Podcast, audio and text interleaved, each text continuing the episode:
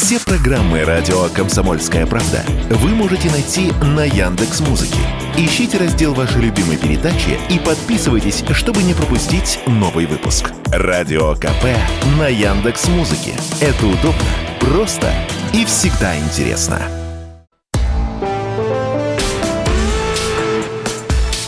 По сути дела, Николай Стариков.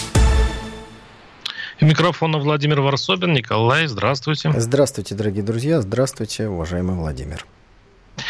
Николай, ну, э, темы вы тоже э, так просматриваете и выбираете. Вот и начнем с той темы, которая вот вам, мне кажется, показалась э, как бы достойна нашего обсуждения. Россия не забудет и не простит. Э, не забудем, не простим, заявил э, глава МИДа Сергей Лавров в невыдачу виз российским журналистам для участия в работе Совбеза ООН. А, я, конечно, понимал, насколько наши американские коллеги, заявил Лавров, славятся такого рода вещами, но был уверен, что все-таки на этот раз, с учетом того внимания, которое было привлечено к безобразному американскому смысле, поведению, все будет иначе. Но я ошибался. Ну, вот вам кажется, вот эта история с, недопол... с тем, что наши российские журналисты не полетели с Лавровым а, на Совбез, это вот э, такая достойная тема, да, Николай?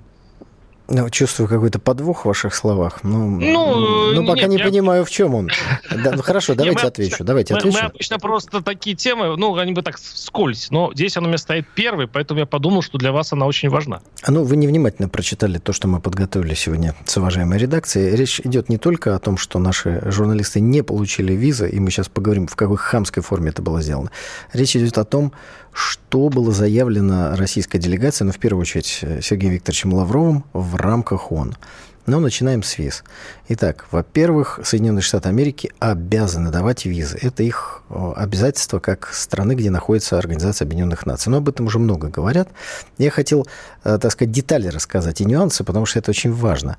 Значит, кормили завтраками, вот-вот дадим визы, вот-вот дадим визы. Речь идет о журналистах, которые с Лавровым должны прилететь Э, собственно говоря, в Соединенные Штаты, но не в Штаты, а в ООН. Дальше э, журналисты приезжают в посольство американское в Москве, их вызывают несколько раз, отменяют встречи, назначают заново, ну, собеседование, видимо. Потом уже все, время поджимает, выбирают одного журналиста. Американцы говорят, мы ему отдадим паспорта с визами, он успеет отвезти в аэропорт. Значит, все в аэропорт, он в посольство, сидит в посольстве, паспорта выносят, когда самолет уже улетел, а, соответственно, журналисты остались в аэропорту. Вопрос, это, это что такое? Но это еще не все издевательство. Ну, вот, это глупо, да. Нет, ну смотрите, Владимир, вы как представитель средства массовой информации, одного крупного, замечательного, популярного, известного. А, но есть телевизионные каналы. У них есть же и у ведущих газет есть корреспонденты, корреспондентские пункты в Соединенных Штатах Америки. Есть? Есть. Эти люди туда путем какой-то телепортации, наши российские журналисты попадают? Нет, они получают визы в Соединенных Штатах Америки, в посольстве, прилетают и работают в корреспондентских пунктах наших СМИ. И, в принципе, никаких препятствий для их работы э, не чинится, потому что американские журналисты работают в России. И вот представьте себе, есть замечательное средство массовой информации там, а, на букву А.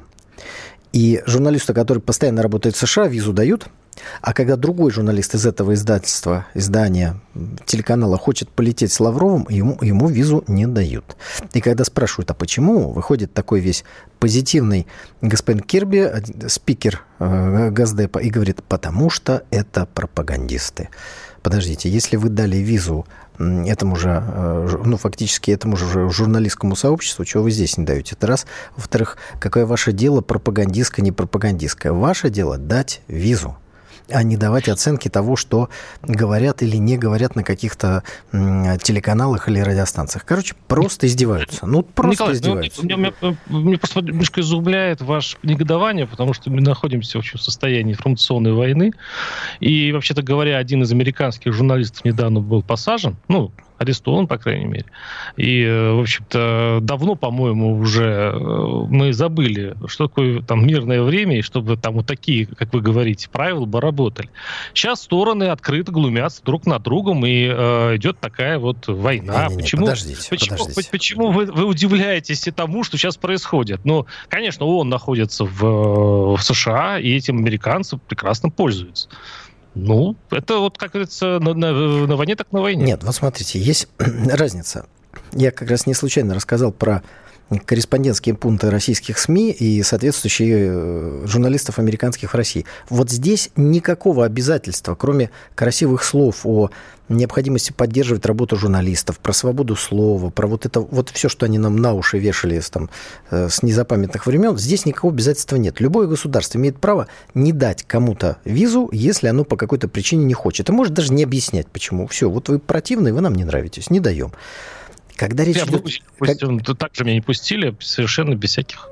Э, ну вот, вот Грузия почему-то на вас так вот... Я не, не хожу, не возмущаюсь и не кричу на об этом, но я понимаю, что, видимо, я выслужил по 20 лет, я слишком хорошо знаю Грузию, и правительство так решило, вот, дайте что... закончу меня... мысль. Да? В данном случае да. ну, можно было бы выразить недоумение, сказать что-то, но право имеют.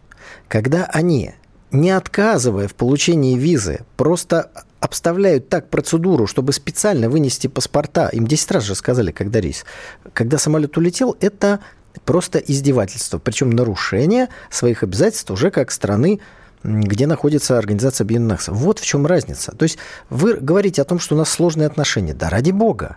Ради бога. Но можете назвать, где Россия на сегодняшний момент э, вот в издевательской форме поступило в отношении американских или каких еще журналистов. Что касается нет, арестованного нет, американцева, арестовали не журналиста, арестовали шпиона. Понимаете разницу? Шпионам что нужно делать? Их надо арестовывать, и все. Дальше судить. Перед э, решением суда такое говорить все-таки юридически все-таки правильно.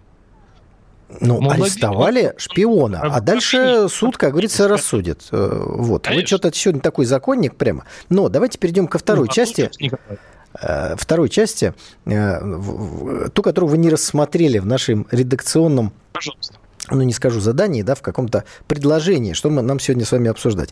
Итак, что важно, на мой взгляд, что важного, очень важного сказал Лавров в своей речи в ООН. Ну, во-первых, он постарался обратиться ко всему миру, потому что к Соединенным Штатам обращаться бессмысленно, они делают вид, что это не к ним.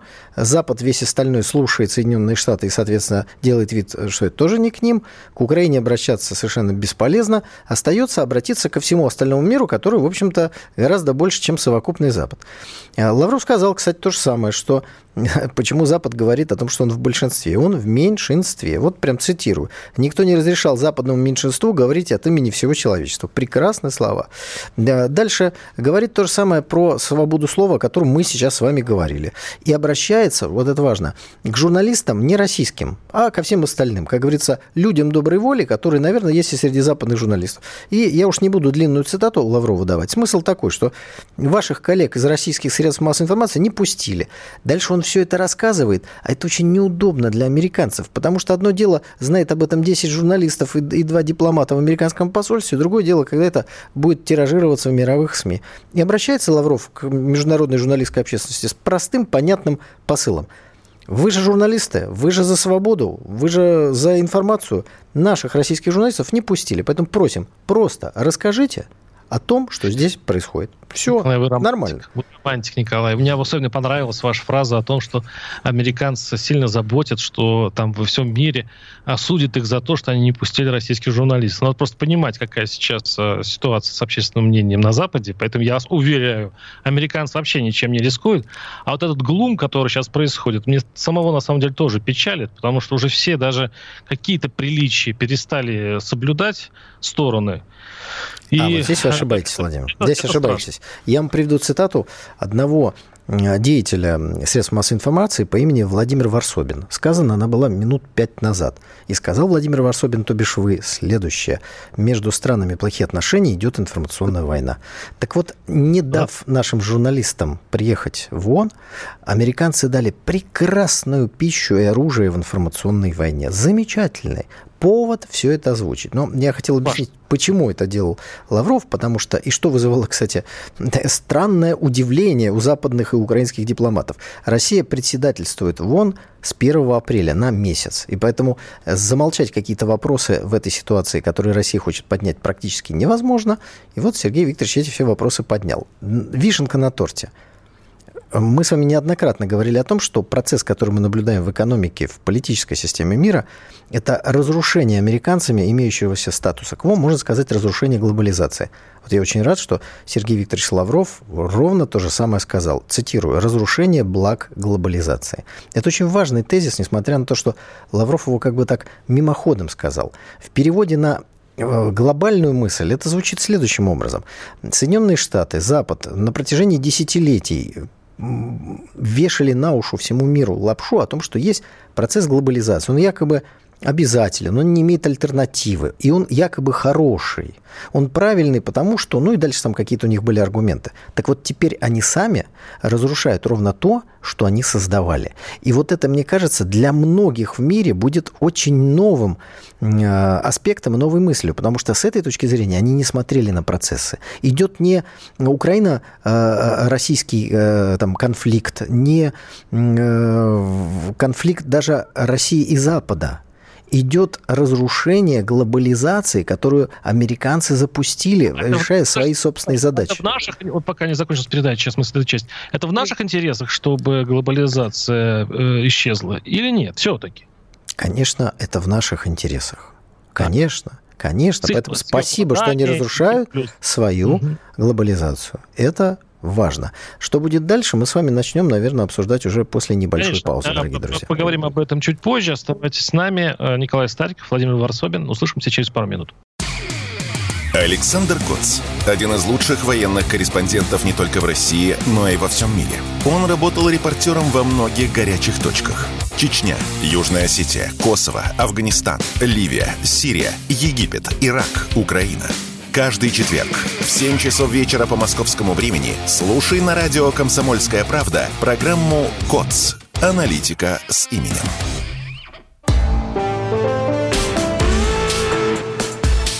По сути дела, Николай Стариков – микрофона Владимир Варсобин. Николай, вот очень хорошую тему вы сейчас затронули. Я хочу понять, э, то есть понять вашу сейчас логику.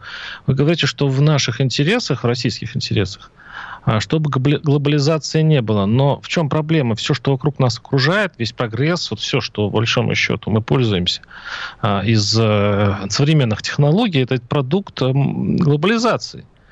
Э, тогда скажите, да что пожалуйста, вы говорите?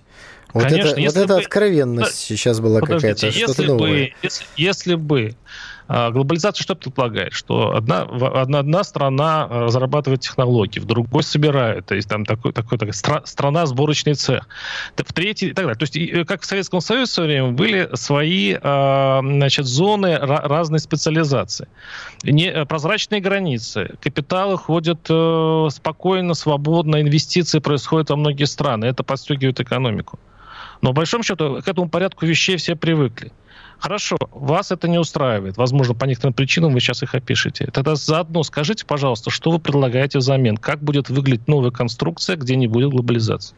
Владимир, вам бы лет 20 назад воспевать бы глобализацию и приводить все те аргументы, которые вы сейчас привели. Все это красиво, замечательно, чудесно, открытые границы. И вот президент Российской Федерации многократно говорил, э, что надо даже их побольше раскрыть, э, чтобы виз не было, чтобы была единая Европа от Владивостока до Лиссабона, э, пытались открывать экономику. Все это мы делали.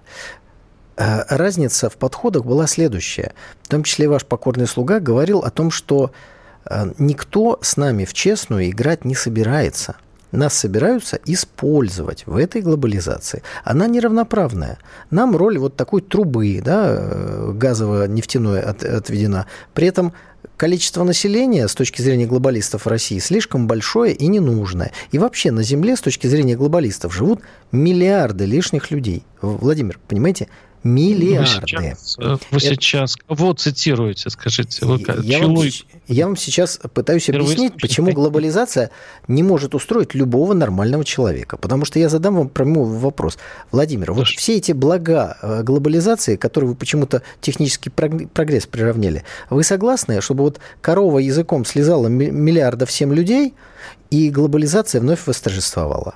Вот если вы нормальный человек, вы, конечно, скажете нет. Такая глобализация меня вы точно, сейчас приводите, точно вы, вы странно сейчас ведете диалог. Вы берете какую-то фейковую цифру, а, ну, как говорите, что, что это истина, не говорите, откуда вообще вы взяли, что глобалисты хотят уменьшить население на столько количества людей, а потом спрашиваете, Согласен ли я с этим? Ну, Николай, это уж вы прям Сейчас, герои. прежде чем вам ответить, дорогие друзья, хочу сказать, что у нас острая дискуссия идет под трансляцией на YouTube. Пишите, пожалуйста, мы читаем с Владимиром Варсобиным. Еще хочу сказать, что Владимир находится в моем родном Санкт-Петербурге, а я нахожусь в Москве. Вот так мы с ним периодически меняемся. Если вы спросите, спросите зачем, родном, я скажу, Николай, что... Я здесь родился. Ну вот видите, значит, в нашем родном Петербурге. Значит, нашем. Вот, вот, да, да, да, да. Ну, чтобы так было интереснее. Теперь к ответу э, вернусь. Откуда, откуда я взял цифру, что остаться должен 1 миллиард человек? Сейчас, наверное, большинство радиослушателей сидит и думает, а почему Владимир Волшобин делает вид, что никогда не слышал о золотом миллиарде? Слышали такую цифру? Вот он только и должен остаться. Больше никого. Больше никого. Ну, источник, но, но источник Владимир, дайте, дайте закон... Подожди, Кто дайте мне придумал? закончить. Кто-нибудь это Без придумал. мифов, сказок. Много Хорошо. мифов. Ну, Хорошо. древнегреческие мифы мы в другой раз с вами обсудим. Если хотите, египетскую книгу мертвых. Пожалуйста, все что угодно. Итак, э, возвращаемся к глобализации. Американцы разрушают глобализацию для того, чтобы в хаосе возникшем, вот в этом обрушении, в расколе мира на несколько лагерей постараться обрушить противников, уничтожить их, подчинить себе, а потом заново начать глобализацию, вот ту самую, где миллиарды людей исчезли в войнах, эпидемиях, в, э, от плохой еды, от плохой экологии. Их не должно быть. С точки зрения глобалистов, вот Африку населяют люди, которые вообще не нужны. Они бы с удовольствием всех бы их уничтожили. Но, слава богу, у них это не получается. Но они пытаются изобретать. Вы слышали что-нибудь о биологических лабораториях на территории Украины, которые Газдеп даже признался, что он э, оплачивал? Разрабатывают биологическое оружие, которое будет уничтожать людей но не всех, а вот только отдельных. Например, со славянской кровью, или э, с негроидными чертами лица, или там от 25 до 35, самый фертильный возраст и так далее и тому подобное.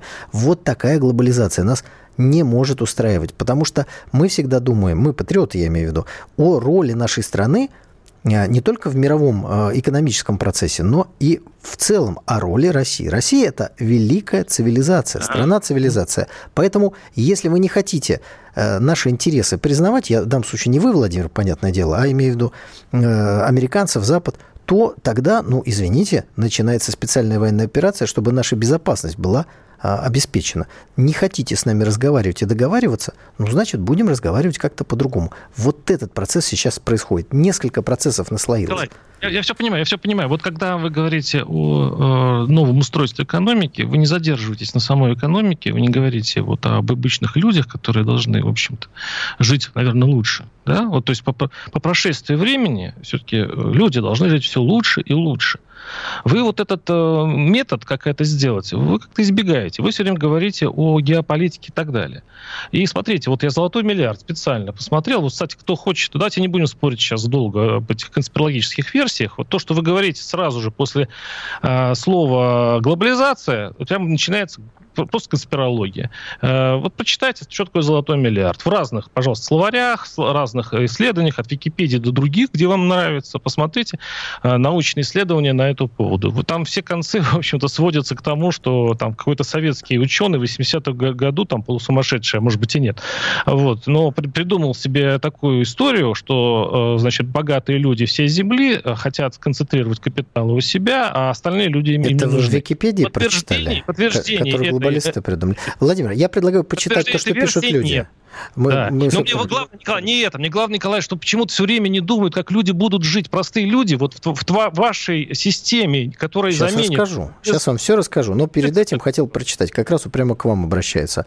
Варсобину нужно почитать материалы Женевского форума, а, на котором выступал Си Цзиньпин.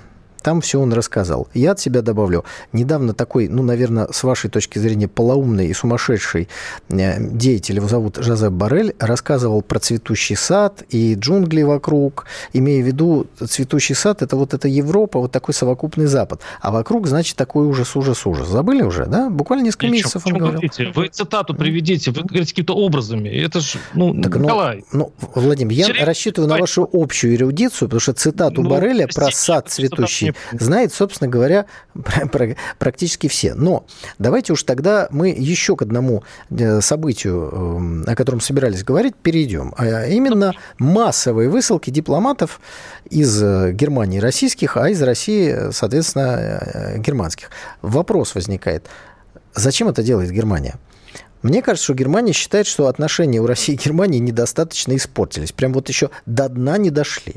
Потому что объяснение о том, что необходимо выслать э, несколько десятков российских дипломатов для того, чтобы затруднить работу российской разведки, ну, выглядит по-детски. Если уж вы хотите чью-то разведку вообще перестать, чтобы она работала, ну, э, вышлите вообще всех из всех стран. Тогда у вас никакая разведка, скорее всего, некоторое время работать не будет. А потом тоже начнет работать, потому что разведка – это такая вещь, которая всегда есть есть у вашего противника, к которому надо относиться с уважением, максимально препятствовать этой работе иностранных разведок, но не рвать же дипломатические отношения из-за этого. Поэтому высылка нескольких десятков э, дипломатов не имеет никакого отношения к попыткам там, затруднить работу российской разведки э, в Германии или германской разведки у нас.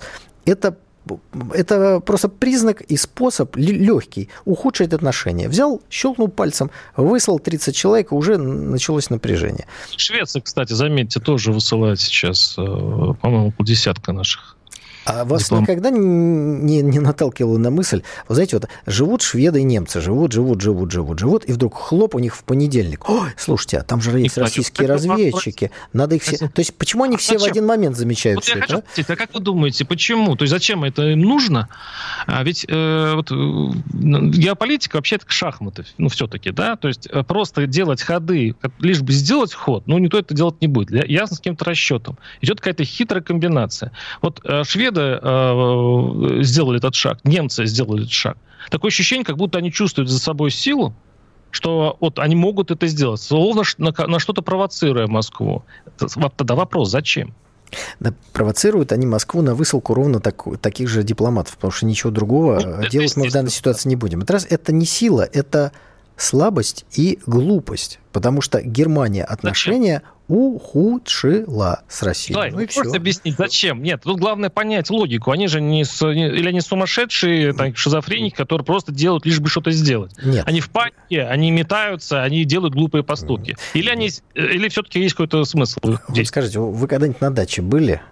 Печку топили? Ну, разумеется. Да, как вы это делаете? Вы сразу закидываете туда много дров и потом уходите спать. Или вы все время подкидываете дровишки, чтобы огонь не гас. Понемножечку открыли, раз туда поленцы, закрыли. Открыли, поленцы, закрыли. Высылка дипломатов – это полено, брошенное в огонь, конфликта, чтобы вот огонь под, в очаге не, не газ этого конфликта, чтобы было напряжение, чтобы Россия была плохая. Вот разведчиков, то есть шпионов, как они пишут, выслали. Вот Россия выслала немецких дипломатов. Вот для чего. Ну, конечно, это поддержание напряженности. Поддержание напряженности, не более того. И на этом фоне легче пройдут сообщения о поставке вооружений на киевскому режиму. Вот, собственно говоря, ради чего это делается.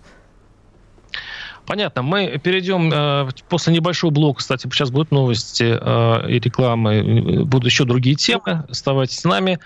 Пять, ну, три-четыре минуты, и мы снова в, этот, в этом же составе вернемся. Николай Стариков, Владимир Варсобин. Думаете, понедельник день тяжелый?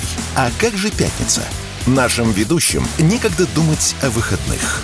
Никита Данюк и Владимир Варсобин, не жалея сил и нервов, подводят самые честные итоги недели.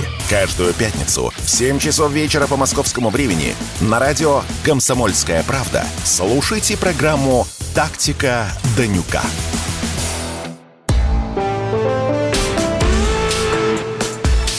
По сути дела, Николай Стариков – Микрофона Владимир Ворособин. Николай, движемся дальше? Ну, давайте закончим э, с этой темой. Чтобы точку поставить, опять читаем, дорогие друзья, да. чат под нашей прямой трансляции на Ютубе, поэтому пишите там, заходите, смотрите, пожалуйста.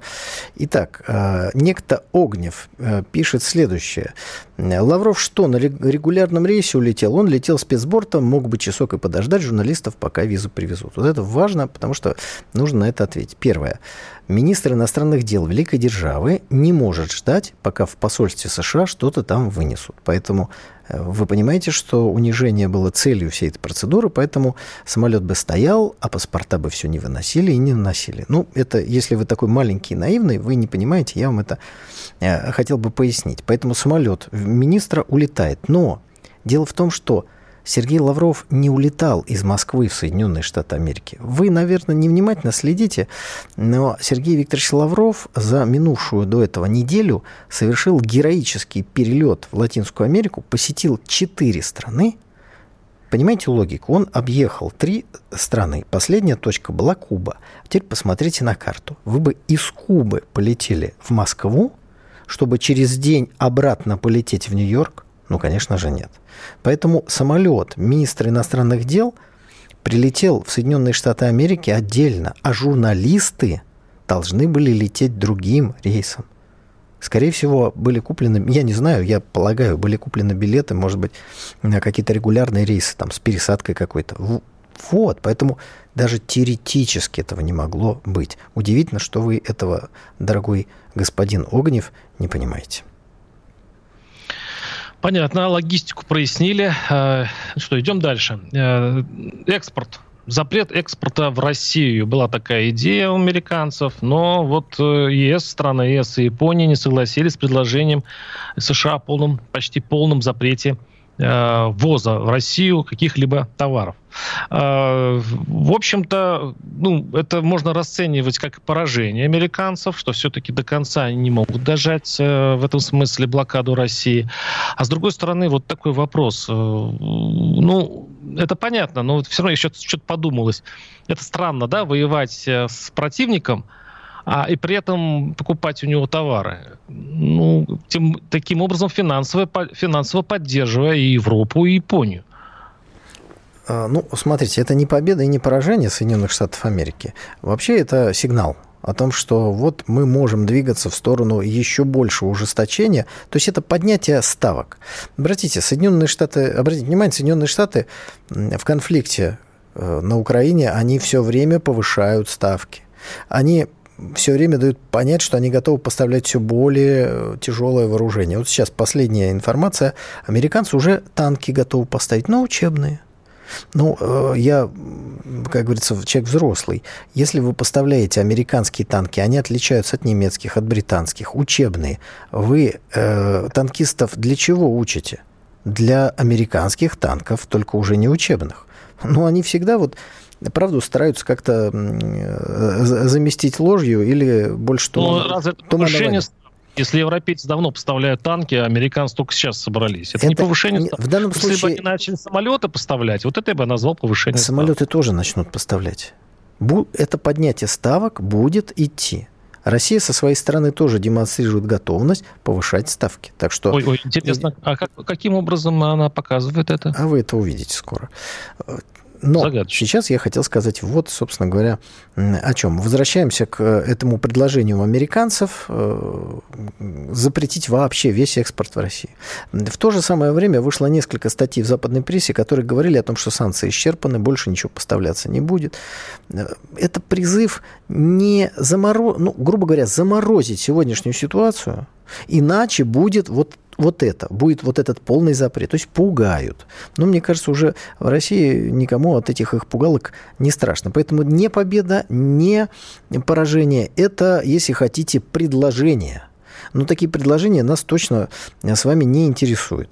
Поэтому торговля будет в той или иной степени продолжаться, при этом каждая сторона пытается торговать так, чтобы это было выгодно ей. Американцы э, стараются как-то учитывать хоть как-то интересы э, своих союзников, когда это ну, просто смертельно для них. Там, например, в Японии закончится топливо или в Венгрии встанут атомные станции или еще что-нибудь такое произойдет. Вот это делают исключение. Но при этом они стараются нанести вред максимальной российской торговле, но пока это у них не очень хорошо получается. Будем рассчитывать, что и дальше – не получится. Что касается моей персональной позиции, мы с вами ее озвучивали.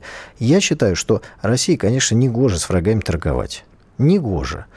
Ну, вот э, это моя такая точка зрения. Может быть, мы с вами не все знаем, не, не все, так сказать, осознаем, но мне кажется, что... Нашими знаменитыми красными линиями, да, то есть это у нас не гоже э, отступать перед красными линиями очередными, у нас не гоже торговать, у нас не гоже зерновая сделка, у нас не гоже, не гоже, не гоже. И такое ощущение, что, в общем-то, у вас есть свой план, да, вот у вас свои предположения о том, что такое хорошо, что такое плохо. А там наверху имеет свою логику, которая вот вам, мне кажется, абсолютно недоступна, потому что вы каждый раз очень искренне удивляетесь, Николай. Ну, потому что, на мой взгляд, если ты с кем-то воюешь, торговать с ним странно. А у нас, вот, вот. Э, собственно говоря, углеводороды идут через территорию Украины. Я боюсь, что мы даже, может, какие-то, не дай бог, деньги перечисляем за этот э, транзит. Не знаю, но это, это может, странно. Это ну, странно. странно. Вот, так... как говорится, моя точка зрения такая. Нужно было бы, конечно, прекратить транзит углеводородов чем, через территорию Украины, потому что это было бы последовательно, это было бы понятно. А уж европейских, ну, потому что союзников-то там нет, но так, местами сочувствующих нам, ну, слушайте, ну, сочувствовали бы они нам чуть меньше. Я, честно говоря, не вижу, чтобы их сочувствие приносило какие-то существенные бонусы для нашей армии и флота и политической ситуации вокруг нашей страны. Это, я я этого не вижу. Возможно, как говорится, зрение у меня испортилось. Ну, может быть, вы что-то такое заметили? Я, скромно, я скромно предположу, Николай, что нужно, чтобы прошло лет пять, и будут э, вскрыты некоторые подробности всего этого, и мы посмотрим на картину другими глазами. Так, ну, скажу. Публикация архивов после событий – это обычная ситуация в мировой истории. Единственное исключение было, когда большевики опубликовали все договоры тайные царского правительства.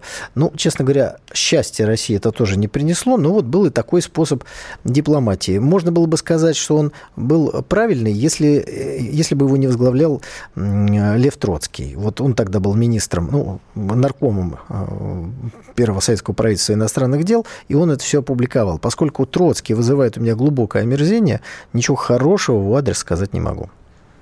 Николай, э, давайте перейдем к следующей теме, тем больше, мне кажется, она любопытной. Э, Брюссель полагает, что настала эра фрагментированного мира, кстати, мы об этом с вами говорили по поводу конца глобализации, который Евросоюз будет строить отношения, э, Евросоюз будет строить отношения с другими странами в зависимости от их позиции к России и Китая. То есть получается, что э, возвращаемся мы вот к этой холодной э, войне, когда один лагерь уговаривал или подкупал одни страны, а другой работал, другой лагерь другими странами.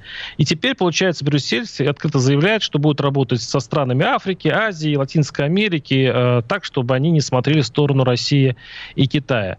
То есть это такой вызов, когда будет мериться не только идеологиями, но и кошельками. Николай, как, Какие шансы на успех у России в этих обстоятельствах? Ну, мы в этих обстоятельствах не одни. Мы в БРИКС. Этот БРИКС сейчас наполняется все большим смыслом, и туда хотят вступать новые члены, например, Саудовская Аравия. Согласитесь, это очень ценное приобретение для БРИКС. А, так что американцы раскалывают мир, не давая на самом деле нам, ну, честно говоря, выбора. Потому что то, что они предлагают нам, а, нас не устраивало, не устроило и устроить не может. Собственно говоря, начало специальной военной операции – это отрицание того мира э, нестабильного, угрозы войны, которую американцы нам предложили. Ну, здесь мир можно взять, так сказать, в, двояк, в двойном смысле. Нет, нет в этом смысле у нас выбора. А вот у других стран ну, у Китая тоже нет выбора. Выбор этот есть. И этот выбор, еще раз, для тех, кто, как говорится, не понял, озвучил Жозеп Барель. Мы с вами неделю назад говорили, он тогда озвучил э, план из четырех пунктов для Китая. Помните, да? А, прошла неделя, и он сократил его до двух. А, первый был это ценности, то есть нельзя вот все это безобразие не принимать, то, что они сегодня продвигают. Второе, э, экономическая безопасность, то есть торговля должна быть в пользу Запада, мы с вами говорили. Вот это они отрезали, остались два пункта. В первом варианте Барель сказал, это Тайвань и Украина, а сейчас это звучит Россия и Китай. Ну, это ровно то же самое, потому что Россия-Украина, вот этот, э, я хотел сказать треугольник, да, треугольник, потому что там еще Запад надо пририсовать, вот этот треугольник, и э, Китай, Тайвань и тоже Запад. И вот от того, как каждая страна ведет себя в этих ситуациях, и будет Запад определять, вы с нами или против нас. То есть это да. такой ультиматум. Николай, а, давайте вспомним, что про, э, прошлый матч, а этот матч уже был а, где-то сто лет назад, не сто лет, а лет 70-80 назад. Америк... Э, Запад выиграл. Вы какой вид спорта имеете в виду? По привлечению в свой лагерь э, тех, кто сомневается. У них же э, тогда сработала их витрина, э, что у них все есть, у них и технологии, у них э, доллар, у них, э, ну, по большому счету, как жвачка, джинсы, жвачка, да, что нас привлекло. Сейчас они придумают что-то еще. Э, я к тому, что все-таки пока э, счет 1-0 в этой игре, в этой игре, которую они предлагают. Потому что тренер который заместил товарища э, Сталина и дальше передал э, свою команду, решил распустить команду. Не команда плохо сыграла, а тренер ее предал. Имя это тренера Горбачева. А предательство началось при Хрущеве. При Сталине же, я напомню, э, и Европа наша была, и Китай тоже присоединился к Советскому Союзу. Так что были ну, прекрасные перспективы. СССР трещал по всем швам. Давайте поговорим об этом через пару минут. Оставайтесь с нами. Знаете, как выглядит экономика? Она выглядит, как Никита Кричевский. Знаете, как звучит экономика? Правильно, как Никита Кричевский. То есть люди будут уходить от налогов. Куда? В Тулу! В Тотьму Вологодскую область они будут уходить. Некуда уходить. Некуда. Каждую среду в 7 часов вечера слушайте программу «Экономика» с Никитой Кричевским – на радио «Комсомольская правда».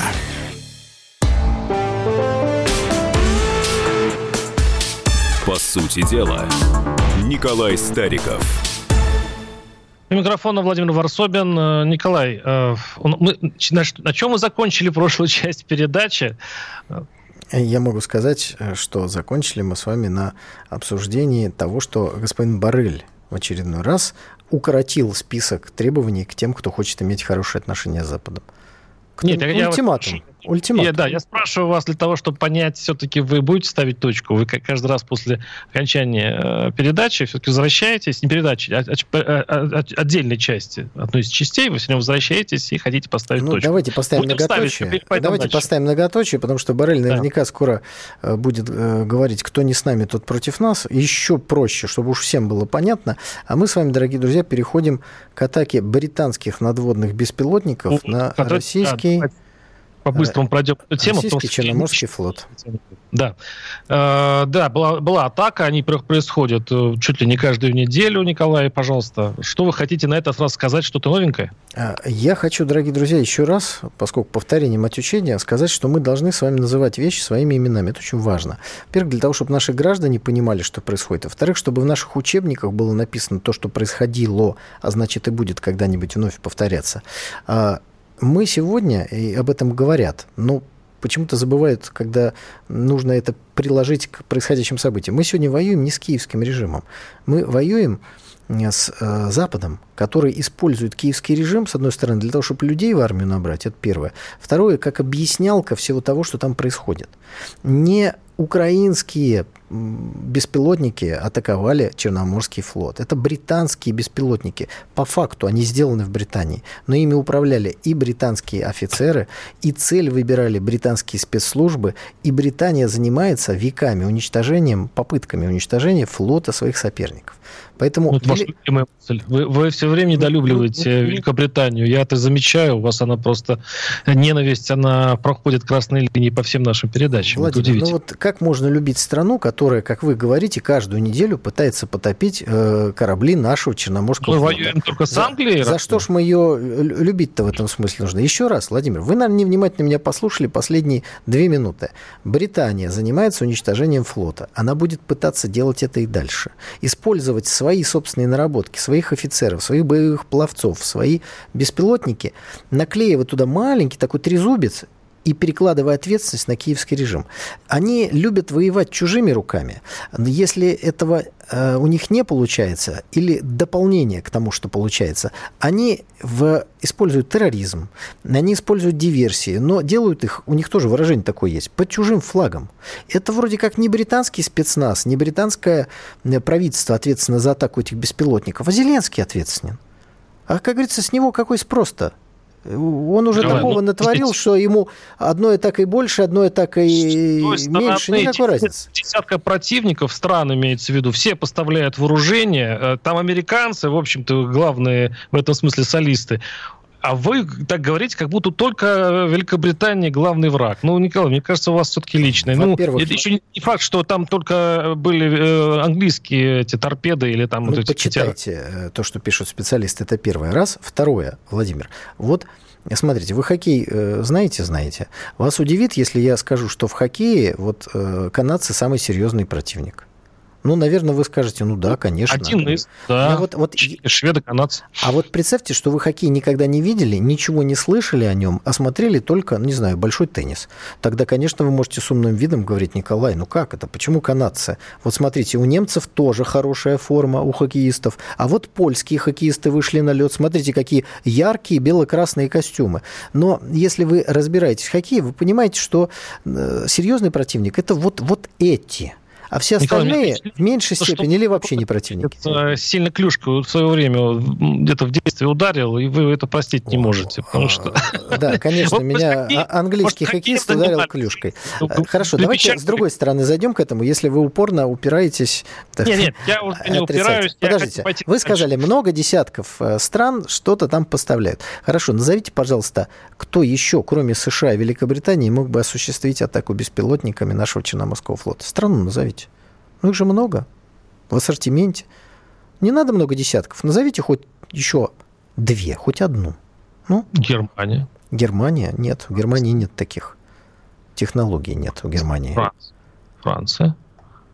Франции тоже нет такой, таких технологий. Поэтому ну, вопрос, кто взор... обратите внимание, что вопрос, кто взорвал Северный поток-2, он сразу свелся либо англичане, либо американцы, то специалисты говорят. А другая сторона начала придумывать какие-то совершенно фантастические вещи, типа э, люди просто нырнули, что-то положили, взорвали и так далее. Больше нет стран, обладающих не только такой компетенцией, но и еще волей. Вы что, хотите сказать, что Германия, не ставя в э, известность Соединенные Штаты Америки, партнеров по НАТО, может осуществлять атаки э, на территории России? Ну, конечно же, нет. У них просто ну, суверенитета для этого нет. Большая разница, кто из них, и это англичанка опять гадит, если вам нравится эта идея, ну хорошо, я в этом смысле не, совершенно с вами не спорю. Вот давайте Дальше... так и называть. Британия Хороший... пыталась атаковать да. российский Черноморский флот. Дорогие друзья, призываю в информационной сфере это говорить, чтобы у наших граждан в голове все как-то улеглось. Хорошо. Хотя не знаю зачем. Ладно, двигаемся дальше. Песков. Песку, слова Пескова мне очень понравились, ну, потому что они для меня оказались неожиданными. То есть я не ожидал именно от него это услышать. Цитирую. Что касается доносов, это говорит э, э пресс-секретарь президента. Что касается доносов, это как было всегда отвратительно, так есть и, надеюсь, так будет.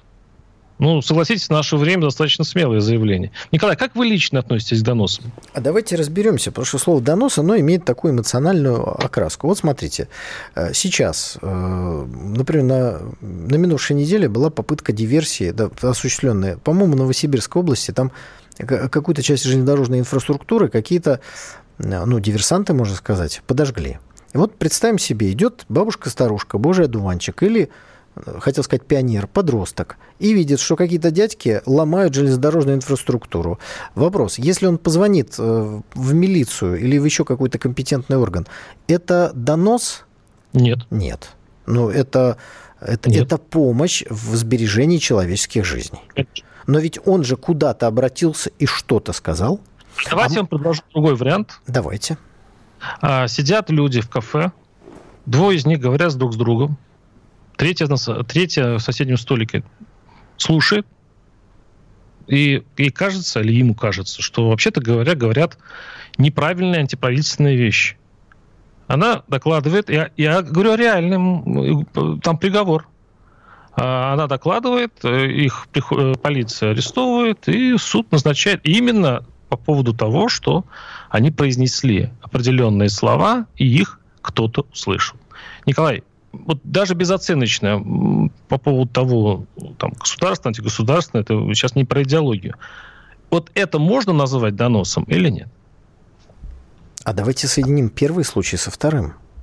Вот те дядьки, которые собирались ломать железную дорогу, сидели в кафе и что-то такое говорили. А настрой-то у них вот такой – они же не то, что, знаете, не, не между, э, между обсуждением подарков на 23 февраля, 8 марта шли вдоль железной дороги, думаю, а давай-ка мы ее сломаем на всякий случай. Просто так. Нет, конечно.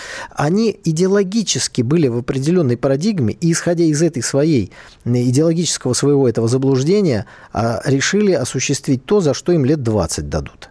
Николай, и если... на вопрос. Я вам Это отвечаю. И если кто-то сидел в кафе и слушал, как какие-то люди говорят то, что показалось ему подозрительным, и так. он куда-то сообщил, не вижу в этом так. ничего страшного.